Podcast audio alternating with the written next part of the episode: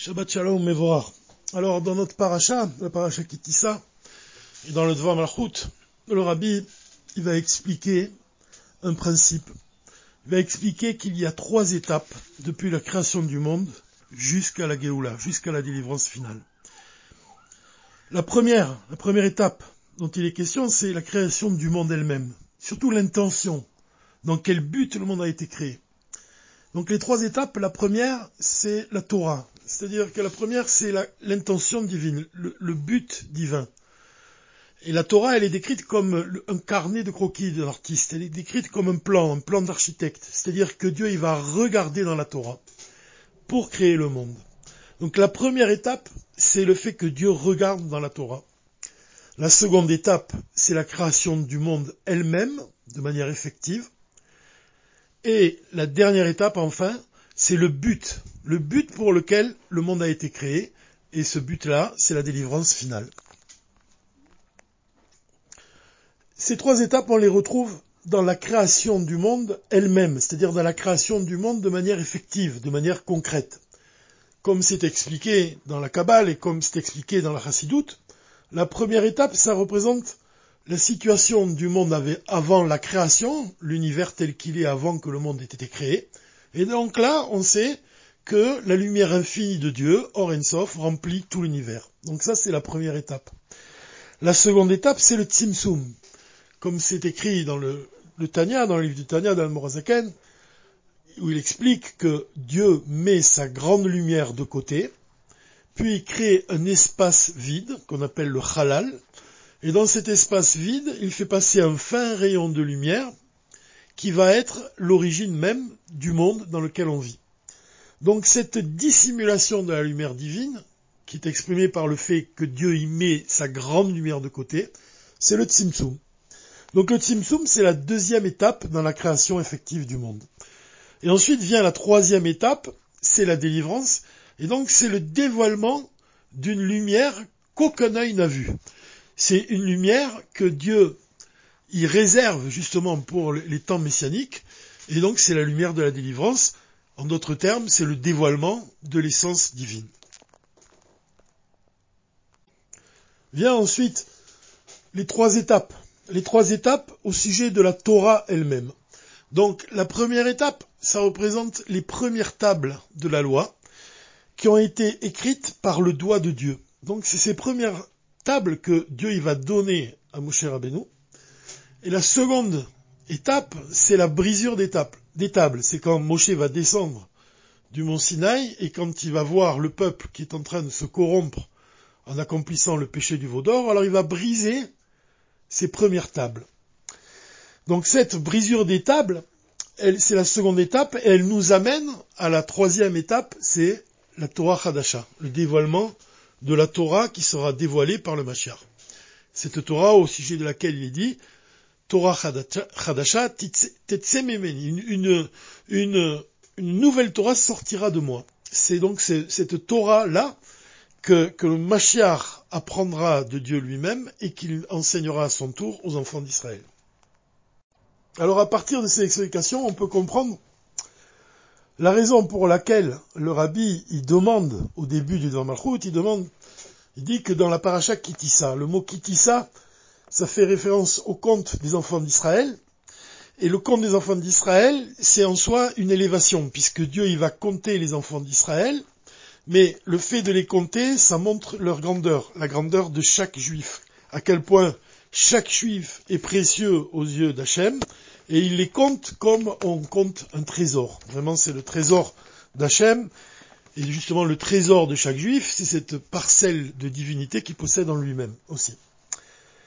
Donc, la question que pose le rabbi, c'est pourquoi dans une paracha où le nom, le nom même de la paracha désigne la grandeur, l'élévation, et c'est dans cette même paracha qu'il est, question du péché du veau d'or, qui est lui-même une descente pour l'Assemblée d'Israël, quel est le rapport entre les deux? Où, peut-on voir l'élévation à un moment donné où le peuple d'Israël va, commettre un péché très grave, le péché du veau d'or?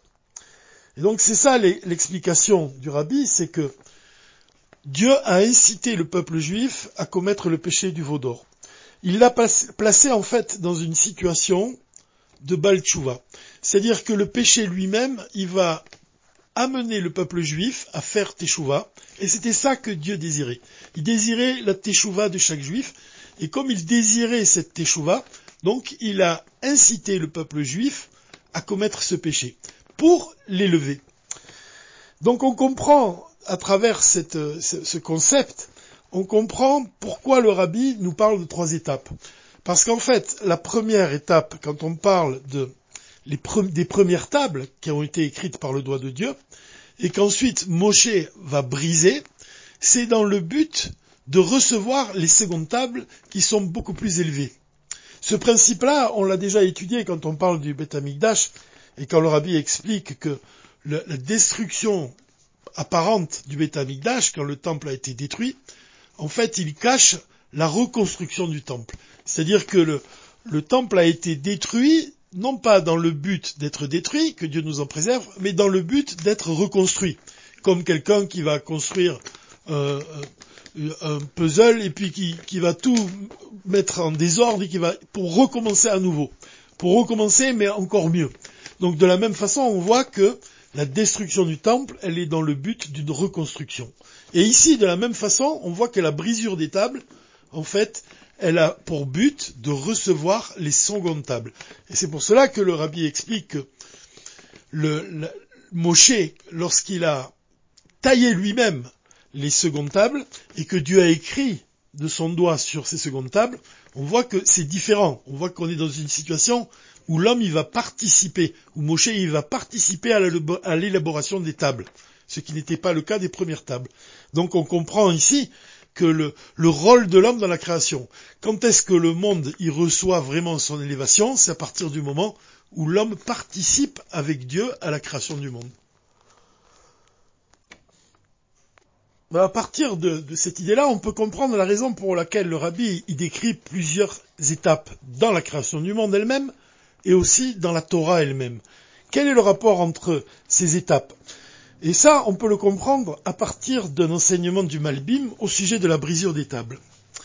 On sait que quand Moshe il est descendu du mont Sinaï avec qui tenait les tables de pierre, donc elles, elles, ont été écrites par le doigt de Dieu. Donc ça veut dire que le divin lui-même, les lettres divines que Dieu a gravées dans la pierre des tables, ce sont ces lettres mêmes qui supportaient le poids des tables. Le divin, il supporte le poids matériel des tables. Et quand Moshe s'est rapproché de l'Assemblée d'Israël et qu'il a vu le peuple juif en train de commettre le péché du veau d'or, il est écrit que les lettres qui étaient gravées sur les tables se sont envolées. À partir du moment où les lettres se sont envolées, et on peut comprendre la raison, la raison c'est que Dieu ne peut résider que dans un endroit qui lui est parfaitement soumis, comme l'écrit l'Admorazaken à plusieurs reprises dans le livre du Tanya. Pour recevoir un dévoilement divin, on doit être totalement soumis à Dieu. À partir du moment où le peuple juif y commet un péché, donc il ne se soumet pas à la volonté de Dieu, il commet le péché du veau d'or, à ce moment-là, les lettres qui sont gravées dans la table, dans les tables de pierre, elles ne peuvent pas cohabiter avec le peuple juif. C'est la raison pour laquelle elles se sont envolées. Et comme ces mêmes lettres supportaient le poids des tables, à partir du moment où elles ont quitté les tables, où elles ont fui les tables, à ce moment-là, les tables elles sont devenues lourdes, parce que plus rien ne pouvait les supporter. Et c'est la raison pour laquelle Moshe a brisé les tables. Donc si on, imagine bien cette situation, si on imagine, on peut s'aider d'un enseignement du Tanya, puisque l'Admorazaken il explique dans le livre du Tanya que quelqu'un qui a des pensées qui proviennent de l'âme animale et du mauvais penchant va avoir un corps lourd, il va être alourdi par ses mauvaises pensées. À partir du moment où un juif il est animé par l'âme divine, il va être léger. Quand il est animé par l'âme animale, son corps il va devenir lourd. De la même façon, on voit que les lettres supportent le poids des tables, mais à partir du moment où le divin il va quitter la pierre, à ce moment-là, elles vont devenir lourdes.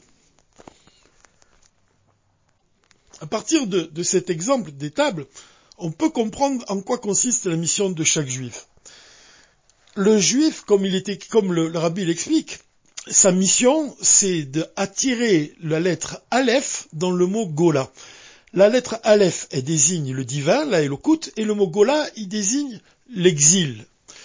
d'attirer la lettre Aleph dans le mot Gola, on obtient le mot Geoula. Et en fait, à partir de l'exemple des, lettres qui quittent l'étape de pierre, on doit comprendre que notre mission, c'est d'attirer ces lettres à nouveau dans ce monde matériel qu'on peut comparer justement à ces tables de pierre. Attirer le Aleph, le divin, non seulement dans, tous les commandements divins qu'on accomplit dans, ce monde physique, mais aussi en nous-mêmes, c'est-à-dire attirer la lettre Aleph dans notre corps, c'est-à-dire révéler l'âme divine, la lumière de l'âme divine, dans l'âme animale, puisque c'est la mission de l'âme divine, c'est de, forcer l'âme animale à aimer Dieu. Tu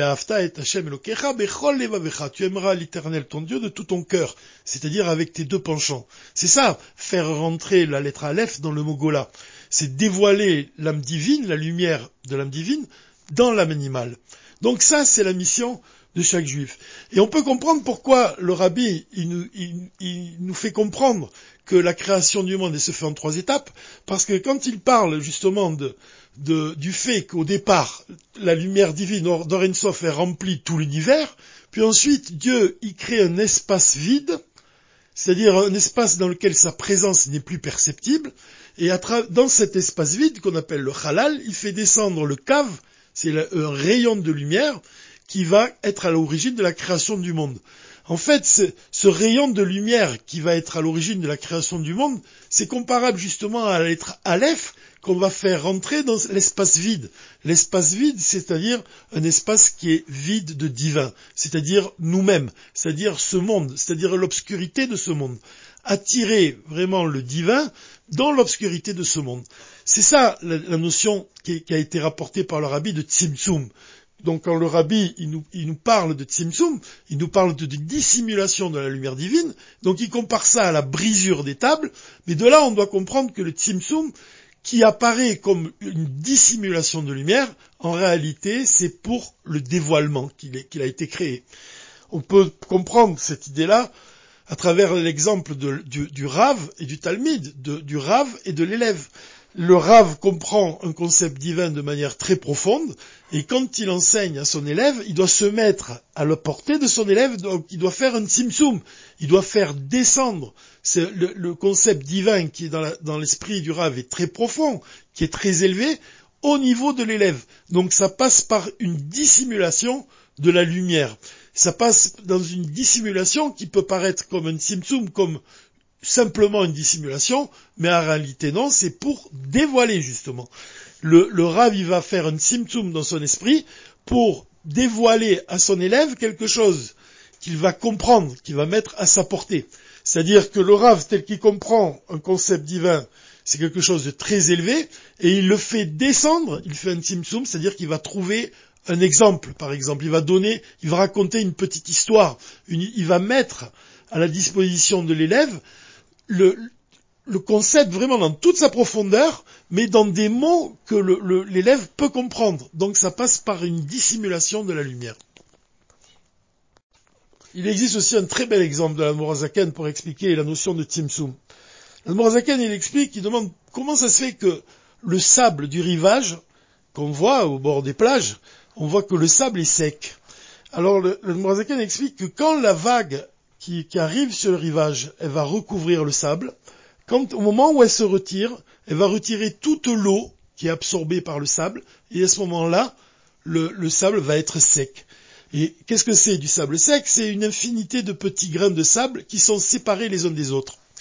Donc, qu'est-ce qu'on doit comprendre à travers cet exemple? On doit comprendre que Dieu, il a retiré, il a mis de côté sa lumière, sa grande lumière, pour laisser justement ces petits sables secs. Donc sa grande lumière qui met de côté, c'est comparable à cette vague d'eau qui va recouvrir le sable pour se retirer. Et donc le divin, il va, il va disparaître. Il va, il, va plus être perceptible. On va, on va voir simplement des petits grains de sable qui sont séparés les uns des autres. Et cette image-là, elle, elle, doit évoquer chez nous le fait que quand Dieu y met sa grande lumière de côté, alors on, se retrouve séparé du divin. C'est-à-dire qu'on ne perçoit pas le divin. Et ça, cet exemple-là, cet exemple du Timsum, il, il, nous fait comprendre que justement notre mission, c'est justement d'attirer à nouveau le divin, d'attirer à nouveau l'eau de la Torah, pour percevoir l'Esprit divin, pour faire de ce monde une demeure pour Dieu. Et donc cette opération-là, elle passe par trois étapes. La première, ça représente le divin tel qu'il est au départ, avant la création du monde. La seconde étape, ça représente le fait que Dieu va mettre de côté cette grande lumière et va nous laisser justement un, simple reflet de sa présence. Et notre mission, c'est de dévoiler justement sa présence dans le monde et de parvenir à la Géoula. Le point le plus essentiel finalement, et le, but qui est, qui est, recherché par le rabbi, c'est de nous faire comprendre qu'on peut parvenir justement à, la réalisation de, de ces trois étapes par notre attachement au rabbi. Donc le rabbi, c'est celui qui a conscience du divin, qui est lié au divin de manière très proche, de manière intime, de manière profonde. Et notre attachement au rabbi, ça nous permet d'agir dans ce monde, c'est la deuxième étape, c'est vraiment d'attirer le divin dans ce monde, de faire de ce monde matériel une demeure pour Dieu, pour parvenir à la troisième étape, à la délivrance finale, Bezrat Hashem avec l'aide de Dieu, dès à présent, Shabbat Shalom, ou Mevorach.